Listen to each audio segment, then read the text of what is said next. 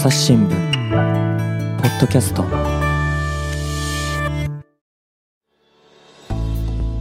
朝日新聞の岸上渉です、えー本日はですね大阪科学未来部の石倉哲也記者と、えー京都府宇治市のですね京都大学防災研究所の方にお邪魔をしております。えー石倉さんどうぞよろしくお願いいたします。よろしくお願いします。はいということで今回こちらに足を運んだのはですねえーと能登半島地震を受けてえー皆さんの防災の意識が高まっているんじゃないかと、えー大きな災害が自分に降りかかってきたらどうすればというお考えの、ね、方も増えてるんじゃないかと。いうことでですねご専門の先生にお話をお伺いしたいということでやってまいりました、えー早速ご紹介します、えー京都大学防災研究所、えー矢森克也教授です。よろしくお願いいたします。はい、よろしくお願いいたします。はい。早速ですけれども、はい。あの、えー先生ご専門なんです防災心理学というはいお聞きしておりますが、どういう学問なのかっていうのをちょっと簡単に。ええ、えーっと、まあ、あの、他の言葉に置き換えると、皆さんきっと、あの、防災教育はいはい。とか、災害情報とか、地域防災とか、まあ、そういった言葉をあの聞いたことがあると,、えーと思うんですけれども、まあ、そのような言葉にこう代表されるようなあの災害について考えるんだけどその自然現象の方からではなくて、えー、と人間とか社会の側からうん防災について考えましょうっていう分野の、まあ、一つですね。はい。あの、いや、実際その、まあ、1ヶ月経って、えーじゃあ防災計画どうだったのかとかですね、えーインフラはどうだったのかとか、いろいろ言われてますけれども、結構逃げる逃げない、備える備えないっていうのは結構人の、こう、心一つなのかな、一番最初にあるのはと思ったりはするんですが、やっぱまあそういう学問というような。そうですね。印象ですかね。はい、はい。あの災害についてあるいは防災について人間社会の側から考えると言っても、はい。まあ多様なアプローチ、えー分野があって、えっ、と例えばどんな法律をうんね、やっぱり準備しておかないと災害対応や災害復興がうまくいかないんだろうかと、はい法律の観点から考えることもできますし、えー、とあるいはそうですね、うん地場産業をどうやって再び活性化させようか、う経済学の、ね、出番になったりしますよね。はい。でまあそんな中で防災心理学っていうのはまあさらにその根本にあるようなね、人のこう心の動き方っていうことで、いや例えばこの辺りでは大きな地震が来るかもよと言われても、今まで一回も来たことがね、はいないような地域、あるいは一回も来たことがないという経験をお持ちの方が多くお住まいの地域だといやそんな大きな災害なんてうちには起きっこないよというふうに油断する、まあ、これも人の心の動きだし、まあ、逆にうーんと大きな災害があった後にですね、まあ、例えばですけど、えーインターネット上あるいは SNS 上にはい3日後にもう一回大きな地震がありそうだみたいな情報がこう出るとですね、はい。いや半分ぐらいはあんなことね予測できるぐらいなら苦労してないはずだと思いながらも、はい。まあ、大きな地震が起こった直後で不安になりというような状態でそれを聞くと、信じてしまう、まあ、心の動きもないことはないですよはい。ね。うんうんうんまあ、例えばそういうことを研究するはい分野ですから。あの、東日本の時もね、あの、原発事故で、あの、まあ、東京都内に、まあ、いろんな放射せ性物質が降ってくるとかですね、いろいろ、あの、ディストピア的な、ねなんか話が流布されたりとかですね。えだ今回も問題になったのは、あの、えっ、と、偽の被災情報ですか。うん。今、あの、家が潰れて、うん。おばあちゃんが、あ、お母さんが、ね、家の下敷きになって大変なんですっていうような、助けてくださいみたいなのが、うん。実は偽物だったみたいなえのとか、結構その、こういう、何か大きな災害が起きた時に、に情報の真偽をどう判断するかっていうのはなかなか難しい。そういうことこそが冷静になってこう、いろいろ分析をしなきゃいけないんでしょうけど、なかなか難しいんだよなとかって思いながら。はいいやおっしゃる通りですね。はい。まあどうしてもこう不安にみんなが思ってる時、それから今何が起こっているんだろうっていうのがね、こう分かりにくい時っていうのは、あのそれをなんかこうはっきりこうですよとねはい。言ってくれるような情報をみんな求めちゃうんで、はい。まああの災害発生時にはいわゆる噂とかね、うん流言とか、うん。それあの意図的なものもあるし、はいまあ、中には別に意図したものじゃなくてむしろあのなんていうかなその伝えた本人は親切心で伝えてるんだけど、はい。実はね、うんルーツの元のところは嘘だったっていうことになると、うん良かれと思って伝えておられる方も、うんそういうフェイクニュース、んうん偽の情報のこう広がりに貢献しちゃってるっていうことですもんね、はいなかなかその辺コントロールするのは難しいですよね。はい。まあ、その辺のその、心構えみたいなところで、能登半島はあの2020年ぐらいからですかね、ご震度5強クラスのえー地震があの頻発していた地域だった、あのね、群発地帯だって言われてましたけども、あの結構防災への意識っていうのは高かったんじゃないかなと思うんですけども、これだけのこう被害が出たっていうのをどういうふうにご覧になっていらっしゃいますでしょう？かはい、えっ、とね、本当に大きな被害で、えー被害が出ちゃったことは残念なことだなと思います。で、まあ、あの、その震度5クラスの地震が、あの、ある程度の期間に、あの、こう続いて起こっていたというのも、まあ、周りで見ている私たち、周りで見ているものからはね、あのそれだけのことを地震が起こってるんだから、まあ、さぞかしあの地震に対する備えもしておられたんじゃないかというふうにも思いがちですけど、でも一方でその震度5ぐらいの地震を何度か経験されているので、はいはい。まあ、それがまあ一番最大だっていうんですかね。うん。それ以上大きなねもうあの今回1月1日に起きたような地震は逆にこう想像しないっていうか、はい。そういうお気持ちもあったというふうに、うんあのお聞きしますあね。あ、なるほどです。はい。だから、あのーあれだけね群発地震と言われるような形で地震が続いていたのに避難所とか、はい。あのそういったところ、まあ、あるいはライフラインの,、うんあの整備状況とか、必ずしも、うん。あの万全ではなかったというふうに言われていて、まあ、確かにそういう面があったと思ってなぜなんだろうとお思いもしますけど、はい。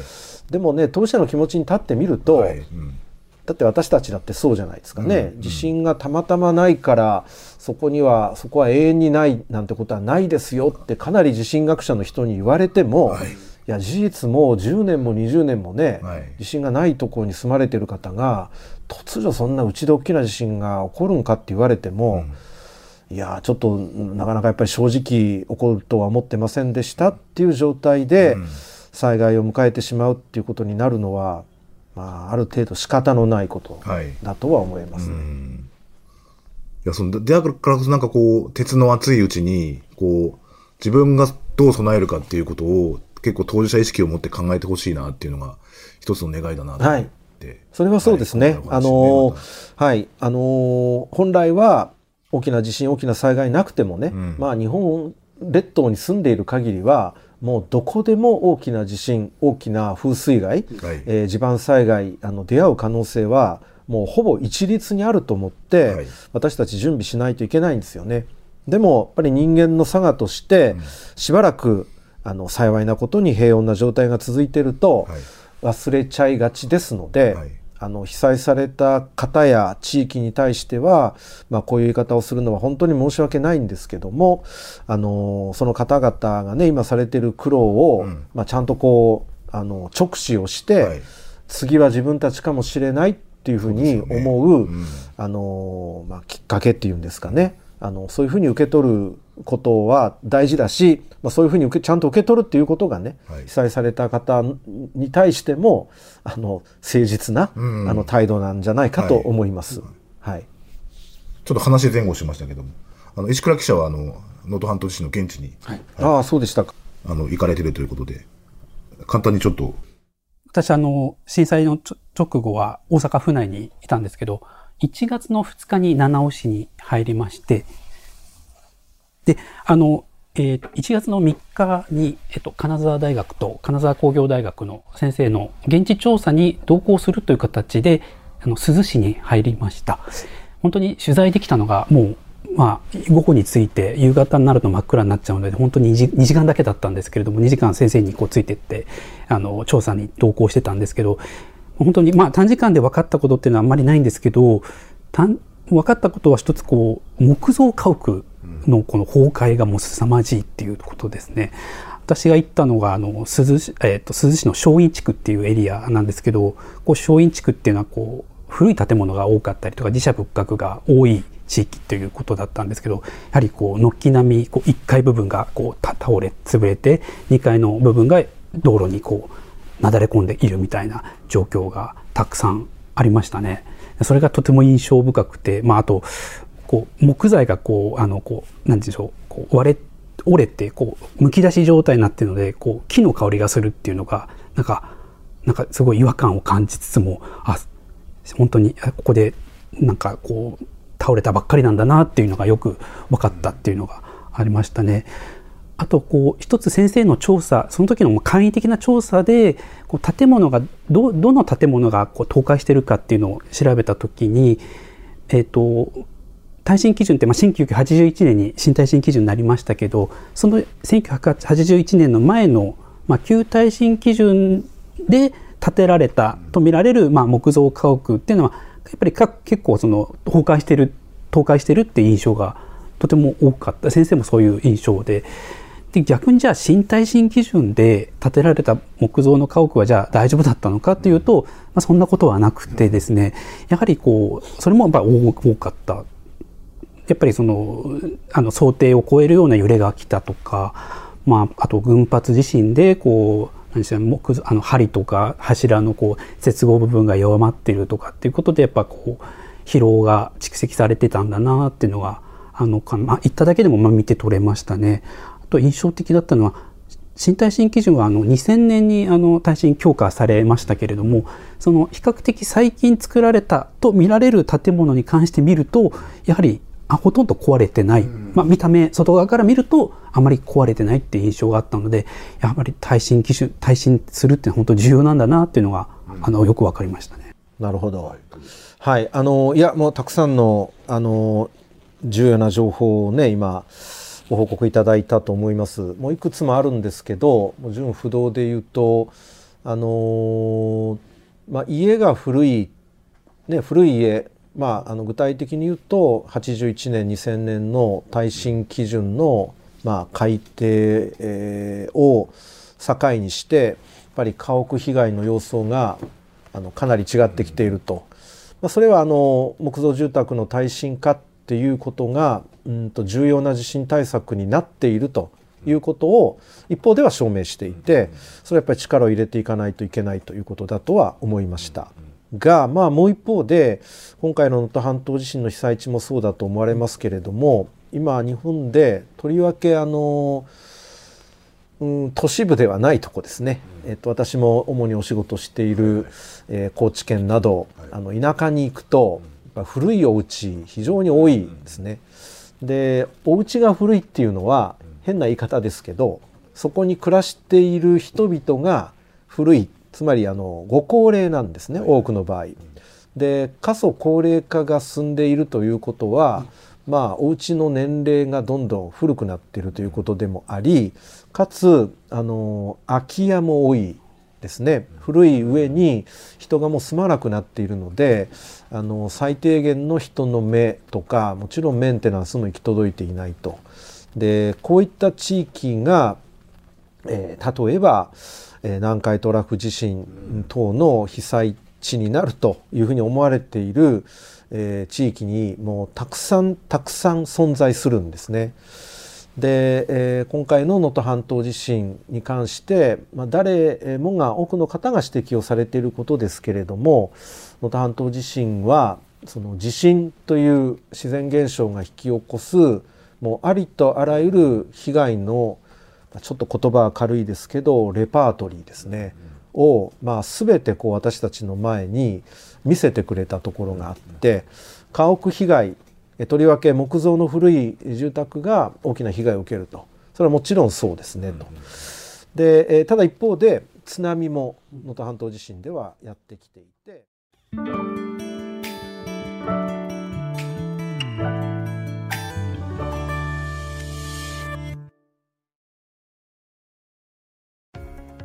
私は朝日新聞歩きき人工音声が伝える速報ニュースのポッドキャストです。通勤中でもお料理中でも運動中でも趣味の作業中でも何かしながら最新のニュースをフォローできます。あなたの知りたいニュースどこででも。朝日新聞歩ききたった数分で今日のニュースをまとめ聞き。で、ただ一方で津波も能登半島地震ではやってきていて津波による被害も見られましたと。これもあの先ほど申し上げた南海トラフ地震でもそうですね。それから建物被害例えば先ほどもおっしゃった比較的新しい建物でも被害を受けているものもあると。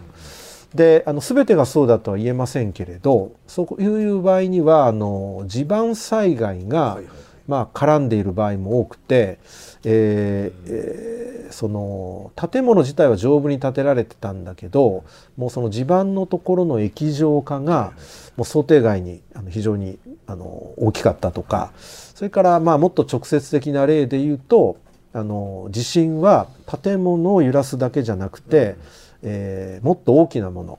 山全体も揺らしますので地盤災害も土砂崩れなどもえー誘発をしますよね。実際能登半島でも起こっています。でその地盤災害で倒れた土砂によって倒れたと見られるあの家屋もえー一定数あります。で、えーもちろんもうこれいくらでもこのリストは続けられるのであの最後にしますけれども、えー、と地震が引き起こす被害としては火災もあはいはいるということでえー能登半島でも、えー大きな火災が、えーあるいは小さな火災も起こっていると。いうことでうーんまあその能登半島地震から私たちが学ぶべきことっていうのはあのーその地震災害っていうのはもうつ常にと言っていいと思うんですけれどもそれ自体こう複合災害になるということですね。そしてあの地震がどんな、えーあた新しいあるいは新しいじゃないですね地震がどんなあのふ不随的なそれに伴って起きるあの災いを起こしてしまうかということについてはあの近年のね近年というのはあの平成になってからというふうに理解していただいていいと思うんですけどつまり多くの大人はあの見てきた地震災害の中はいはいはい。にまあほとんど全て含まれているんですね。あの例えばあの阪神・淡路大震災ね、平成になってからの平成7年の災害ですね。あの建物倒壊深刻でしたよね。木造住宅中心に。で、えー、と火災も起きました。それからあの、えーもちろん、えー東日本大震災、えー大きな津波被害があ出ました。津波もあの起こってます。それから、えー2004年の中越地震、はいでこちらはあの例えば山越村という地名とか、あの土砂ダムとかですね、覚えておられると思うんですけど地震だったんですがその地盤災害が非常にひどかった災害ですね。ということで地盤災害も地震は引き起こすということあの近年の平成になってからの地震災害で我々見ています。でもう一つだけ付け加えると、えっ、と2016年はい。平成28年ですかね。ですかね、はい。はいにあの起きました熊本地震、はいはいで、えっと、これもあの非常に大きな地震でしたけれども、えーおそらく多くの方ご存知だと思いますが、えっと、現時点で把握されている、えー犠牲者250名余りですけれども、そのうちの8割はい。以上が、はい。えー震災あるいは災害関連死による犠牲者ですね、あの直接的な原因ですね、えー建物が倒壊してきた津波に飲まれた等の理由で亡くなった方は、まあ、2割以下しかいないと。でこの関連死が非常にあの深刻な問題だということも、えっと、私たちこの熊本地震で経験済みで,、でこれもまた今能登半島地震でも、えー残念なことに再現されつはい。つあると。でということはあのこれを一応まとめに言葉にしますと、その能登半島地震は、えー想定外があまりないというところに大きな特徴がむしろ、あるいは問題があると私は思ってます。全く私たちが想像もしていなかったようなことが起きてしまって発生した災害っていうのは、ある意味でどうしようもないわけですね。本当に想像もしてなかったんだから。誰も予想もしてなかったわけだからあのある意味で仕方がないとも言えると思います。でしかしその能登半島地震で起きたことあの一個一個ねあの分けて見てみると全部平成以降つまりこの3 40年の間に起きたしかも日本社会で起きた地震で起きていることがほとんどですね。ほとんどです。木造住宅が特に古い住宅が地震度に弱い。津波の被害も深刻だ、えー土砂災害も伴う。そして関連死、えー非常に要注意だ、もうどれもこれもこの3 4 0年の間に私たち経験しえー問題だと言われ続けてきたことですので想定外とはとても言えない、もう十分想定内。ということはまあこの防災に関して私たちともすると想定外が問題だってこう言いがちですけど本当に深刻だし本当に取り組まなきゃいけないのは十分想定内だったのにもろもろの理由で対策を先延ばししていたりあるいは、えー手をこまねいていたり、えー本当はそちらに使うべきお金やはい。エネルギーを、えー違う方へ回していたことは私たちなかったのかと反省すべきだと思います。なるほどですね。まあちょっといろいろ多岐にわたる、あの、すみませんちょっとな視点、な切り口がはい。出てきたんですけども、あの、まあちょっと建物のお話が、まあ最初にあったので、で、まあ、あのーつい今年に、阪神淡路は29年になりますが、あの、実際の長田に住んでいらして、で、木造住宅の1階で2階が落っこちてきて、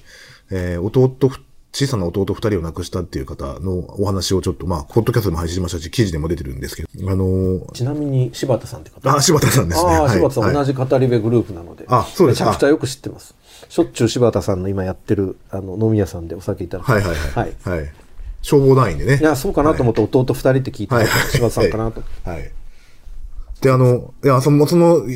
柴田さんを引き合い出すまでもなく、その、まあ、木造の一戸建てに住んでいて、まあ、さっきまあ、一戸建てに借りたそういう、あの、集合住宅でもいいですけど、あの、うちは大丈夫だろうかって思ってる人って、あの、多いと思うんですよ。あの、木造、今、石倉記者が、あの、引き合い出してくれた、あの、光景をテレビやった中でたくさん見てるし、そんな光景ばかりが、こう、目に入るという自信だったなっていう、まずは、そういう側面から切り、取り上げるとですね。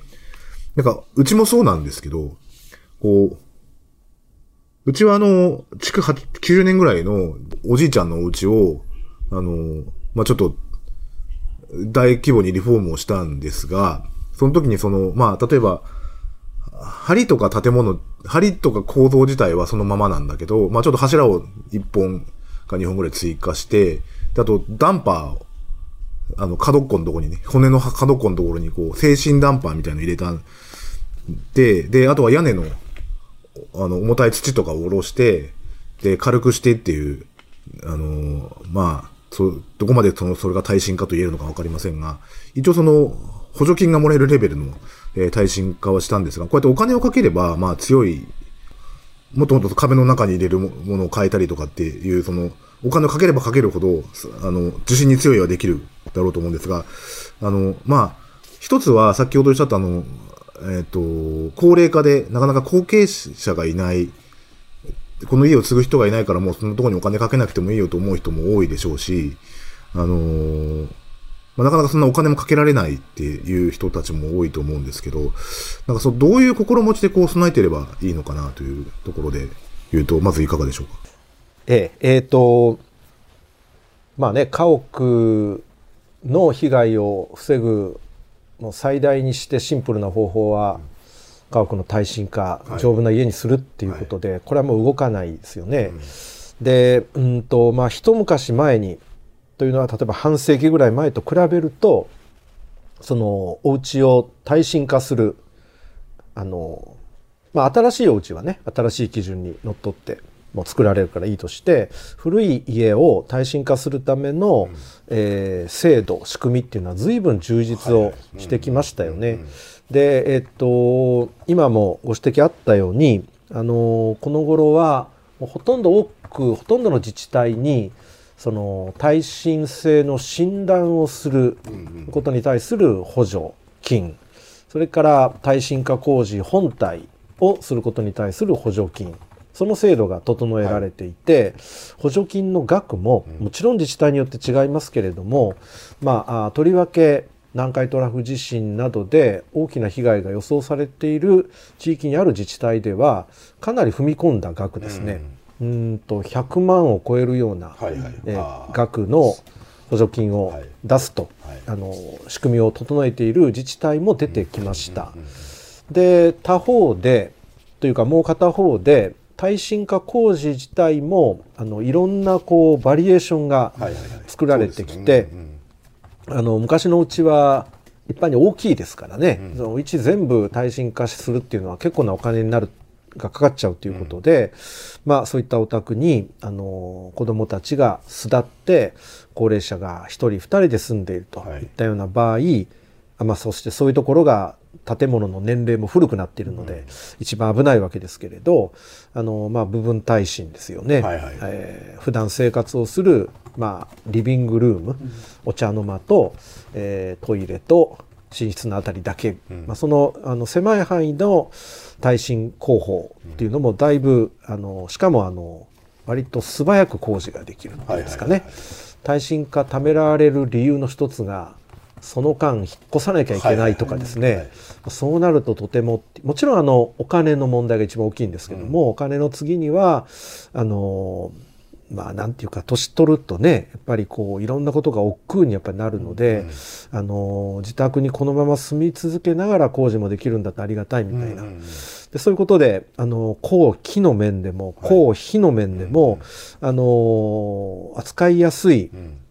えっと、耐震化工法ができてきてあの実は私の実家もやりました。あはいはいはい。あの今母親が今も一人で住んでるんですけども、あの阪神・淡路大震災で少しダメージがあったんですね。はい、大阪府内のだから兵庫県ではないんですけど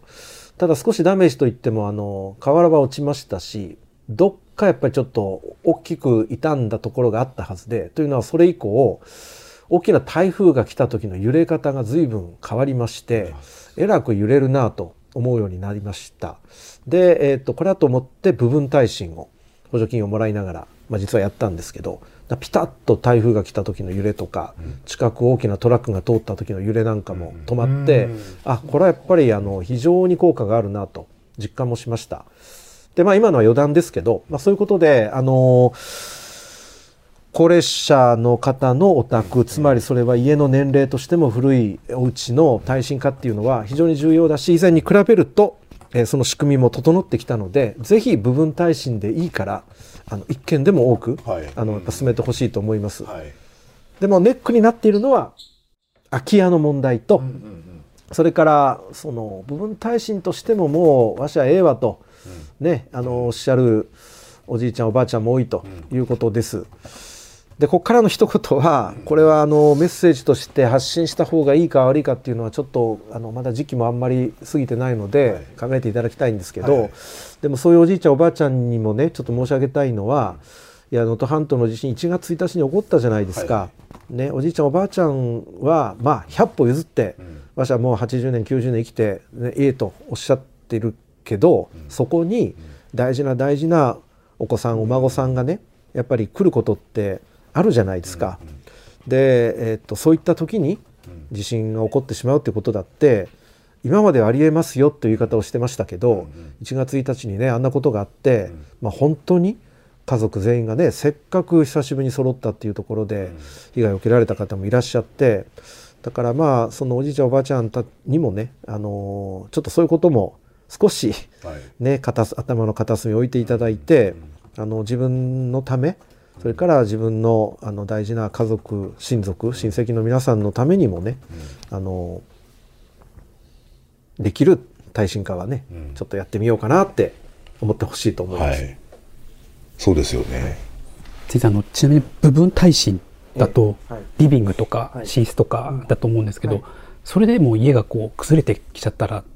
どうするんだろうって思ったんですけど、ええ。部分耐震だとどういうメリットがあるあ僕はあの建築の専門家じゃないのでちょっとそのバシッと言い切ることはできませんけど部分耐震をするとやっぱりその部分があのなんて言いますか？その地震のの直接的な影響を受けてその崩れるっていうことがほぼないようにやっぱり耐震化工事ってするんでその部分耐震していない同じ1階の部分が、まあ、少々ぱりその被害大きな被害を受けてもそれから2階の部分があの大きな影響を受けたとしてもあのその部分は空間としてやっぱり残ると。とりわけ生存空間と言われるはい空間ですよね。あのなんとかその人があの一人二人ちゃんとそこに収まってあの大きなダメージがこう体に及ばないような、まあ、それをあの作るという意味では、はい、部分耐震でも非常に有効だと思います。なるほど。た、確かに。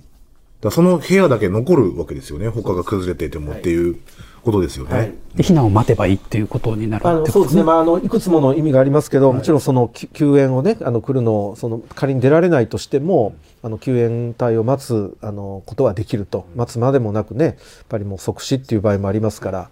でただまああのもう一個要注意があるとするとねあの津波が来ちゃうかもしれないとか大きな火災が発生するということになるとそこに閉じ込められてしまうとそれは地震動からは身を守れても、ね、自分で脱出できなくなるのでそうすると火災とかそれから津波に対してはやっぱり避難できないということになりますのであのまあね完全にあのお家がしっかり大丈夫とあの自分の力で、えーあの外にあの出られるっていう状態のに比べると、えその生存空間はできたけど脱出はできないっていう状態は、まあ、やっぱりあのじ事前最善ではないということは言えるかと思います。だからその特に津波のねあの危険が大きいという地域の方はもうあのかなりあの、えー言われ続けていると思うんですけどもあの津波だけが危険なのではなくてまずそれに先立って多くの場合地震がありますのでその地震動で自分が怪我をしないこと閉じ込められないことはい。これすごく大事だっていうことであのえっとなんか脱出口をねあの窓をもう素早く開けるとかあのそういうことをやりましょうっていうようなあのことが、はい。あのアドバイスされるのもその理由からですね。朝日新聞ポッドキャスト